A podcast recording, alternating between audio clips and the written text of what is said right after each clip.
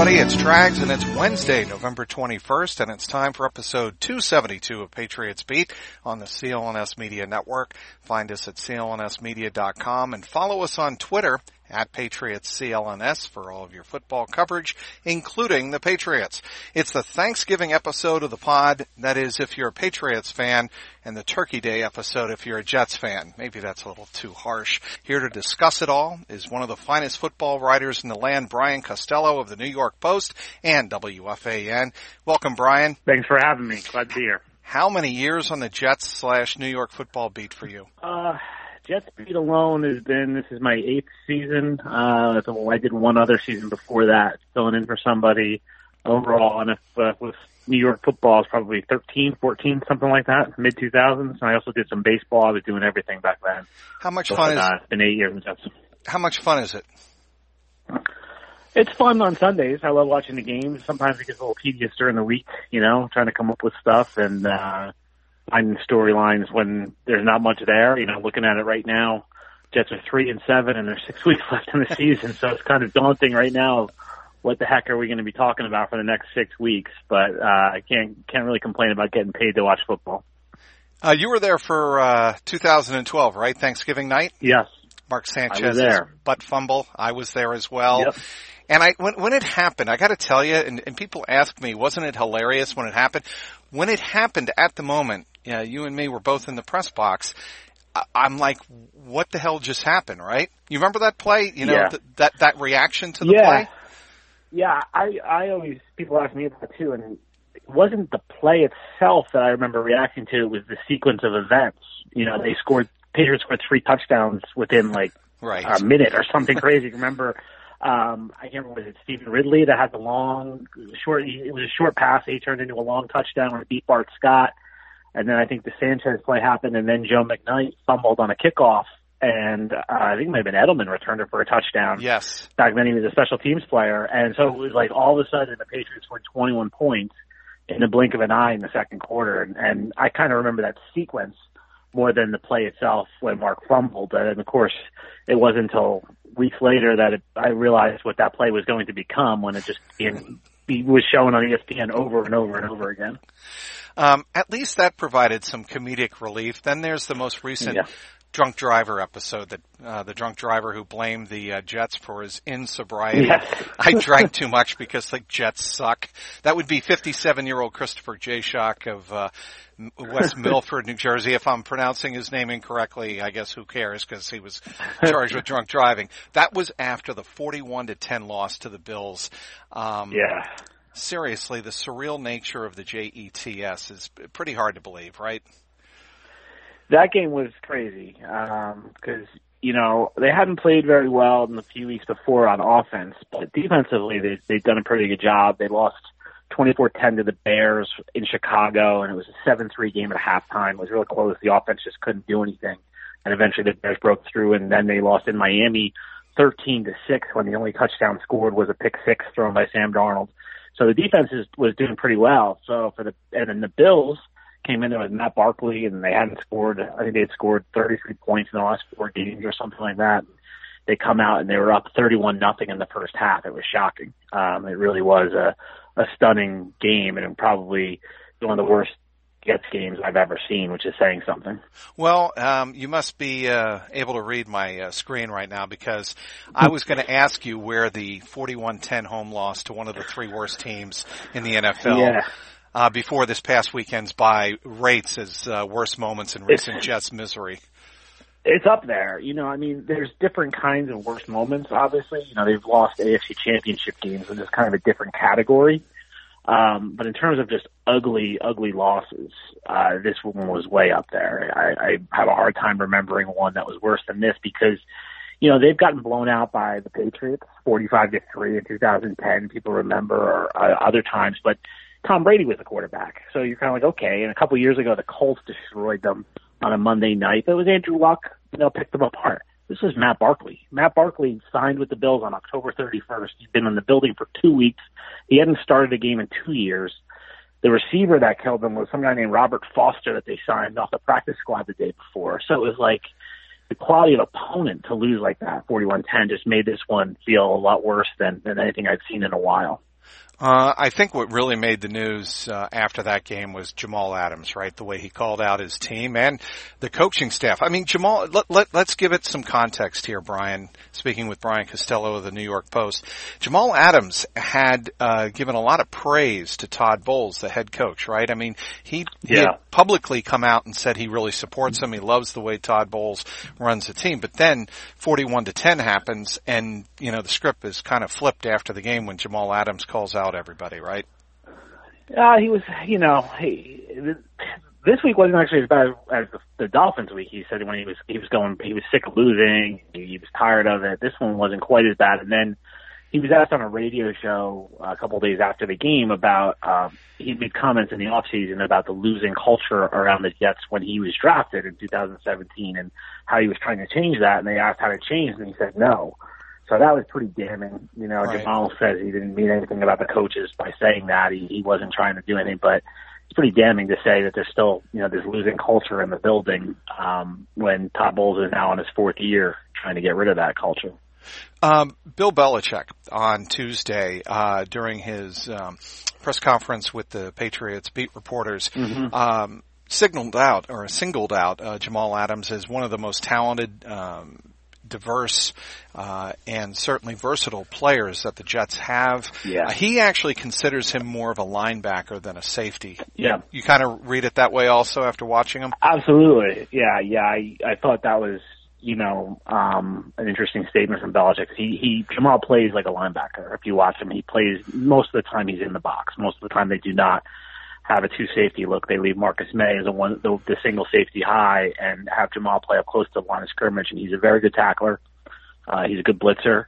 So he does things that you're kind of associated with a linebacker. I kind of tease some of the people at the Jets that he's the best linebacker they have he's the best safety and best linebacker. Um, so he, he's a very, very good. He's a force for the Jets in, inside. Um, he's not what you think of as like a center fielder safety, and that's probably why he doesn't. He only has one career interception. He, he doesn't play back very much. He's really close to the line of scrimmage usually. So I thought what Belichick said was uh, an accurate statement. Another defensive player I want to focus on a little bit is Leonard Williams, and if you think he's lived up in- to his draft pick, or is he a Yeah. disappointment, or where does he rate with Jets fans right now? Yeah, somewhere somewhere in between. I mean, you can't call him a disappointment because he, he's if he's probably the second best player on the team next to Jamal, um, and was the first for the number one player probably last year on the team. Um, he's he's great against the run. You see him blowing up plays. He just doesn't have the pass rushing ability that you want from a number six pick. And, you know, he doesn't have a lot of sacks. He had one season where he had a lot of sacks, but for the most part, it, it's been low sack totals. Um, but, you know, I, I still think he's a very good player. I think he just gets judged through the prism of being the number six pick. And with that pick, you kind of expect a huge impact and he doesn't have as big of an impact in the passing game as some fans would like. I asked Mike Rodak of ESPN in Buffalo the same question about the Bills. I'm going to ask you, Brian. Um, where is the real reason for hope, short term and long term, for the Jets? Uh, short term, uh, there's not much hope right now. You know, this season is now not playing out the string. But long term, they're hopeful about Sam Darnold. You know, and I think there's there's been some things to be hopeful hopeful about with Sam this season. Uh, he's shown a lot of promise. He does some things that you can't teach. He's had some bad moments too, and he's been a, a very much a rookie quarterback at times. But this is the first time in a long time that the Jets have had hope at that position. You know, they've gone through a lot of different people. I think you have to go back to Mark Sanchez uh, to, to find the time when there was really this much hope about the quarterback. You know, Geno Smith, I don't think ever made the fans hope that much, and then they've been through older guys since then, Ryan Fitzpatrick and Josh McCown. So I think that's the hope for the long term. Uh, they have a hundred million dollars in cap space, Yeah. uh, approximately this offseason. They're going to have a top five draft pick again, probably or top ten at least. And I think they're going to be making a coaching change at the end of the season. So all of those things, I think, you're a Jets fan, give you reason for to hope for 2019 and beyond. Speaking with Brian Costello of the New York Post and WFAN in New York. Hey everybody, I want to tell you about the future of journalism. If you haven't seen it by now, here's your chance to join a sports revolution. It's called The Athletic. Go to theathletic.com slash Patsbeat, all lowercase, and sign up now for 40% off. That's theathletic com slash patsbeat, all lowercase for your first subscription to, to The Athletic for less than $3 a month. I was just reading Jeff Howe's terrific first half Patriots Awards, the Blitzies, which include the GOAT, Andy Bernard, and Michael Scott Awards. Go read Jeff and find out what the hell I'm talking about. Then there's Matt Chatham's great weekly insight to the X's and O's. The Athletic is a subscription-based publisher of smarter sports coverage for die-hard fans. The model is simple. No ads, no pop-ups, and no autoplay videos. Instead, readers subscribe for authentic, in-depth coverage written by journalists who know their teams inside and out. Go to theathletic.com slash patsbeat, all lowercase. Again, that's theathletic.com slash patsbeat for 40% off. Subscribe now and be part of the future of sports journalism. Speaking with a, an outstanding journalist himself, that would be Brian Costello covering the Jets for the New York Post and WFAN. You spoke of um, Sam Darnold and I mm-hmm. want to get get your impression, Brian, of his development. I mean, you said there's a lot of hope with Sam Darnold, and I would think so as a first round, you know, upper echelon draft pick uh, at the quarterback position. Do you think the kid is the real deal at just 21 years of age?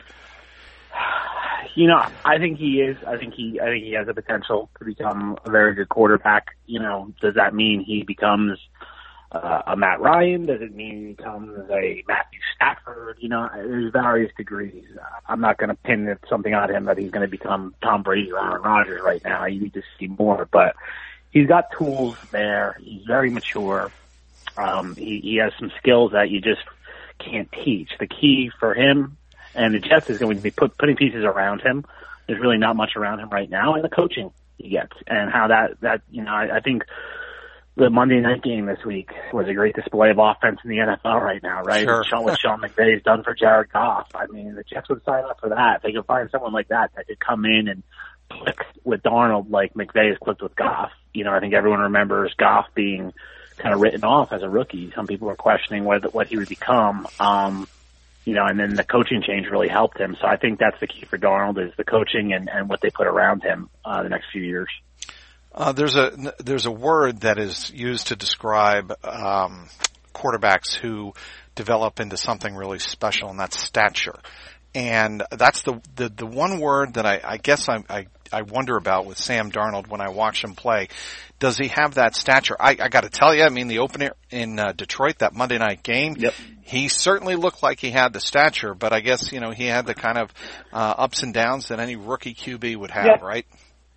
Yeah, he's had some really good games. You know, he threw for uh yeah, really was the Colts in the middle of October where it was like, okay, you kind of see it coming and then since then he hasn't been able to duplicate that. And in Miami a few weeks ago he had four interceptions.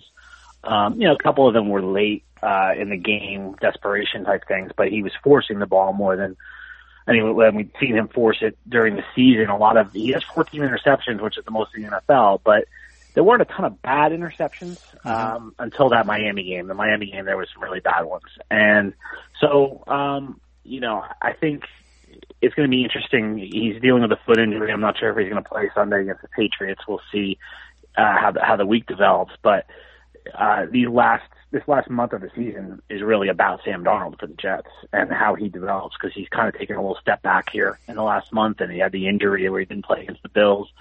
Um, now can he regain that form that he was kind of showing in mid-October down the stretch here and go into the offseason feeling pretty good about himself is going to be the big question. Okay, you mentioned putting pieces around Sam Darnold, and you mentioned the one hundred and what five million dollar space they're going to have something. I, like I, I think it's, it's about a hundred million. I think it's the, the website says that track. I think have it at about ninety six million right now, but you, you know they're going to cut a few players that it's going to go up, but it's, it's right around a hundred million. So, do you know where I'm going with this? Who are they going to spend it on? Le'Veon Bell. Is yeah. that a possibility? Oh, I think it's a distinct possibility. You know, and I think if you talk to people around the NFL, uh, most most people, if you ask where is Le'Veon Bell going to end up, would say the Jets. I think he that's their they're kind of the favorites to land him um, because they have all that money. They clearly need a playmaker like Le'Veon Bell is uh, to give to give Sam Darnold something to work with. Um, so I think they are going to be heavily involved in the bidding. Do they get him? I'm not sure. You know, just like Kirk Cousins last year, they were they bid more than anybody else, but Kirk Cousins chose to go somewhere else. So maybe Le'Veon Bell looks at it and says, "I'm not going there." You know, uh, I'm going to go to the Colts and play with Andrew Luck or something like that. Um, but I, I am pretty sure that they are going to be deeply, deeply involved in, in uh, bidding for Le'Veon Bell come March. Do you think it's, um, I don't know if disturbing is too strong a word, but uh, unsettling that um, you're the New York Jets, and obviously you play in the, the biggest market in the world, uh, certainly in the football world, and you're having trouble attracting a free, or you, you wonder about the ability of the team to attract free agents um, to the city? You yeah, find that odd? That's troubling. Uh, you know, I don't think it's so odd. Cause I I just think the world has changed. You know, I I, I know New York is a base market, but um, you know, the the world has changed so much that I think all the all 32 NFL teams kind of have the same feel about them now. Even you know, Green Bay is the smallest market, but that doesn't feel like they don't feel like they're the smallest team. Right. Uh, the salary cap, I think, has something to do with that. I think I think it's disturbing for the Jets, just like it'd be disturbing for any team not to be able to attract free agents. I think, um, you know, I think they were bothered last year that Kirk Cousins basically said thanks but no thanks to ninety million dollars and decided he was going to visit Minnesota and sign with them right away. Um, you know, but those are rare instances to me. I think most of the time the money is going to do the talking, and if the Jets are the highest bidder, they're going to get people. Um, but the, the Cousins thing was kind of a unique situation, I think. Speaking with Brian Costello, outstanding Jets reporter and columnist for the New York Post and WFAN. Hey everybody, I want to tell you about an investing app that lets you buy and sell stocks, ETFS options, and cryptos all commission free. It's called Robinhood. They strive to make financial services work for everyone, not just the wealthy.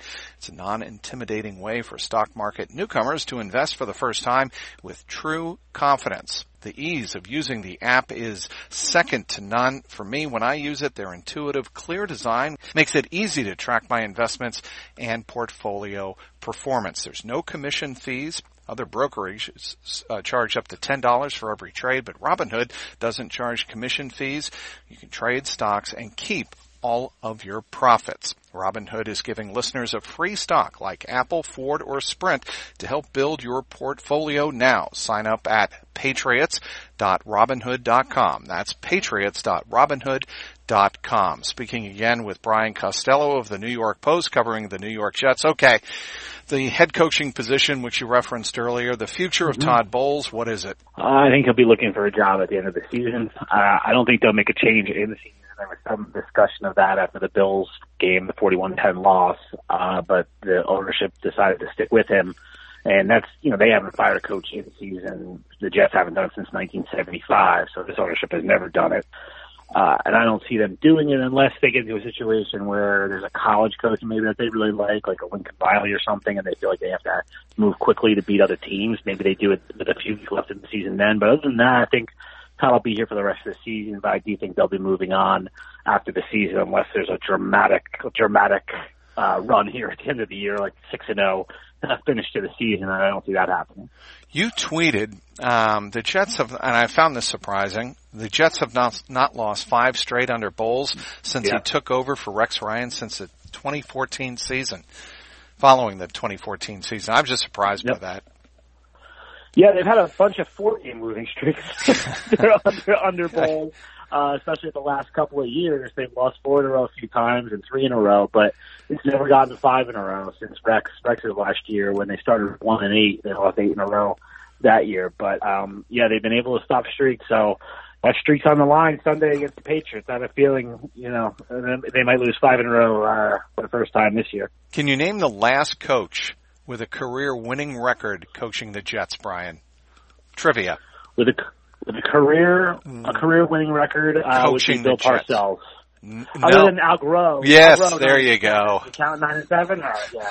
That's yeah. Then nine and seven. Uh, I don't really count one year, but yeah, and then Parcells before him. Correct. Yeah, it's been ugly, and I mean, yes. Bowles' winning percentage right now. The only Jets coach who's ever coached 30 games for the Jets who has a worse winning percentage is Richie Kotite, which that's like a curse word with Jets fans saying Rich Kotite. So that, that's how bad uh, it's been for Bowles. That would have been four and thirty-two, or four and twenty-eight.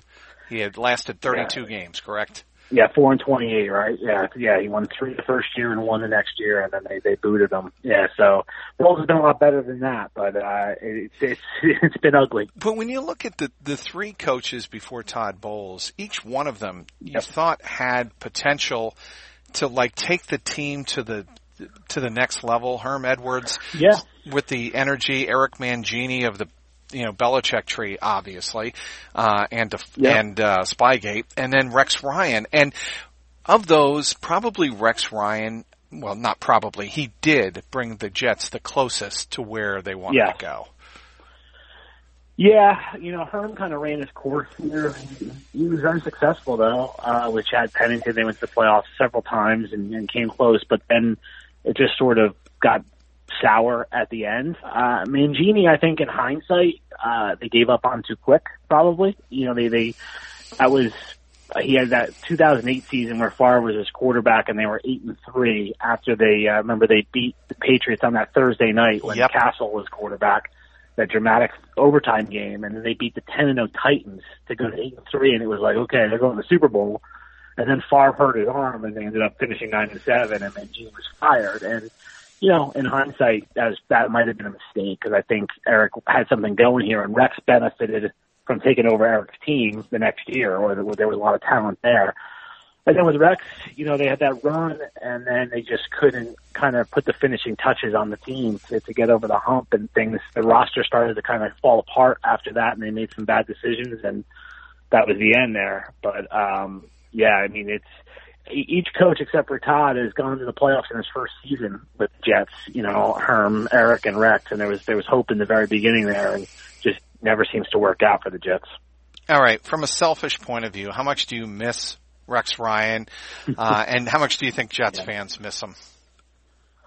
Uh, I miss him sometimes when those press conferences with Todd are five minutes long and gives no answers. You know, I mean, but the other side of Rex was uh, you were on call basically 24 hours a day because you never knew when he was going to show up giving the middle finger at an MMA fight or he's going to be running with the bull in Pamplona and, uh, you know, whatever else, all the other Rex antics that you ended up having to deal with away from the field. But, uh, he was fun at times to cover just because he would say things, you know, and most coaches don't say anything. I think the fans really miss him. Um, because they they are really tired of Todd's saying nothing. And you know, I think New England fans are they they don't mind Bill Belichick not saying anything because they have all those rings and all those trophies to look at. When you don't have those trophies, it's a lot harder to deal with a coach who uh, says nothing. From the New York Jets fan uh, perspective, and from your perspective, uh, covering the team, is that cloud is that cloud of 1999 2000 uh, 2000 to be exact uh, still hovering over the franchise? With Belichick, you mean? Yeah. With yeah, uh, you know, I don't get that sense to be honest with you. Um, you know, I, I don't people I don't see think fans dwell on that as much, and it's funny. Some younger fans don't even know what happened. You know, I've had some younger fans, and they're like, "What do you mean?" It's it's a funny time period that it happened in because had it happened four or five years later, it would have been all over YouTube and Facebook and Twitter. Like it happened before the internet really became the internet, so to speak. Yes. You know what I mean? Like yep. only recently have I really seen the film of that press conference surface with the 30 for 30 on ESPN. Um, you know, and then Ian O'Connor's Belichick book obviously revisits that heavily. So it's kind of become a topic again lately, but it happened in a funny time period there where it, it I think if it happened in 2005, let's say, there would have been video of it everywhere, but you don't see that press conference a whole lot. It's kind of become legend, you know. Um, so I don't think they dwell on that as much. I think it's just more overall the just the misery of being in the same division as the Patriots for all these years and and watching them win. Uh, I think that bothers them more than the fact that Belichick was was their coach for a minute. Josh McCown going to probably let, let's go on the assumption Josh McCown is the the quarterback uh, this Sunday again, and he of course gave the Patriots everything they could handle uh, last year uh, down at MetLife. Yeah. Um, what has to happen for this to be a competitive game? Yeah, it's interesting. You know, they've played the Patriots competitively at MetLife. Uh, I think it's been a touchdown game the last five games, maybe under a touchdown, and the Jets won, actually won a couple of those. Um, I, I think, you know, they play the Patriots differently than they play other teams, so I think this could be a competitive game. McCown has to play a lot better than he played against Buffalo if it needed is him. Um, or even, and if it's Darnold, he has to play better than he's played. It's, and really their whole Jets offense just has to get going. They they have just been terrible lately, and they they they get behind early in games. They haven't scored on the first drive of the game this season. Oh. They scored 24 total points in the first quarter this season, 24 points. So in all but two games, they've trailed. So it's it's really to me the start of the game is big to me. If the Jets can come somehow come out and get a lead and play from ahead for once, maybe they can do something here. But uh, the Jets defense isn't bad. You know, I think Patriots fans will watch this and be like, how did the Bills score 41 points on them? I don't think that's going to happen again. Even though the Patriots are much better than the Bills, I think that was just an off day. And the Jets defense has some talent to it. Uh, and I think they will play the Patriots offense tough. To me, the question is, can the Jets offense get anything going? Um, can they put up enough points to make this a competitive game? Yeah, I think I actually think it's going to be a competitive game. I just, you know, in the end, I think the the Patriots, who by the way, Brian, um, their worst quarters are the first quarter and the third quarter, and Belichick addressed okay. that this week. So it's a it's an interesting matchup for the Jets if they can get out to a quick lead. I, I'll tell you what, you know what this game reminds me of, Brian? It reminds me of the Tennessee game for the Patriots going into the bye, where they had an yeah. they there was a team who couldn't score to get out of their own way, you know. Um, right. And Mariota was not in uh, in any rhythm whatsoever going into that game, and yeah. the uh, Titans just played smash mouth with the Patriots, and they got out to a quick lead, and they dictated the tempo from the get go. Yeah, I watched some of that game. I haven't watched the whole thing yet. Um, and yeah, I mean, I think that's the formula for the Jets. I think they'll follow that same formula. And really, their running game has been like hasn't been non-existent lately, but was very good at one point in the season. I mean, they they had 323 yards against the Broncos, where Isaiah Crowell went up for 219 yards. So maybe after the bye week, Crowell is rested and returns to what he looked like earlier in the season, and maybe they just can get that running game going. It's just been very inconsistent this year, and I think that obviously would help whoever the quarterback is. And that to me looked like what the Titans kind of did to the Patriots is just get that running game going, and everything flowed from there. Brian, how can people follow you on Twitter? Uh, at Brian Coz, B-R-I-A-N-C-O-Z. I look and forward, yeah, go ahead. Be ready, be ready for sarcasm. yes, I, I, see it. I, I do like your uh, picture of Sam Darnold as your, um, my scouting picture. Yeah, your scouting picture of Sam yeah. Darnold. uh, it's, it's, I got Ian O'Connor next to me in that picture too. I think the, the Belichick author was there that day. Is so. that right? Yeah, Ian was there. He said him standing next to me in that picture. And I, of course, that uh, the the uh, panoramic uh, uh, photo in your main page is the uh, press box yeah. photo. Yes. Right. Yep. Well, I look forward to seeing you on Sunday, Brian. It'll be fun. I think it'll be a closer game than people uh, than the nine and a half point spread would suggest. Yeah, we'll see. It's it's usually close in MetLife between these two teams for whatever reason. Foxborough is a little bit of a different story, but usually the Jets can play these guys uh, pretty tough at home. So we'll see if they can keep it going. But thanks for having me, Mike. I appreciate it. Anytime. Want to thank everyone for downloading today's podcast. Want to thank our great guest Brian Costello covering the Jets for the New York Post and WFAN. Remember, he doesn't write the headlines. See, I did read your uh, Twitter bio. there you go.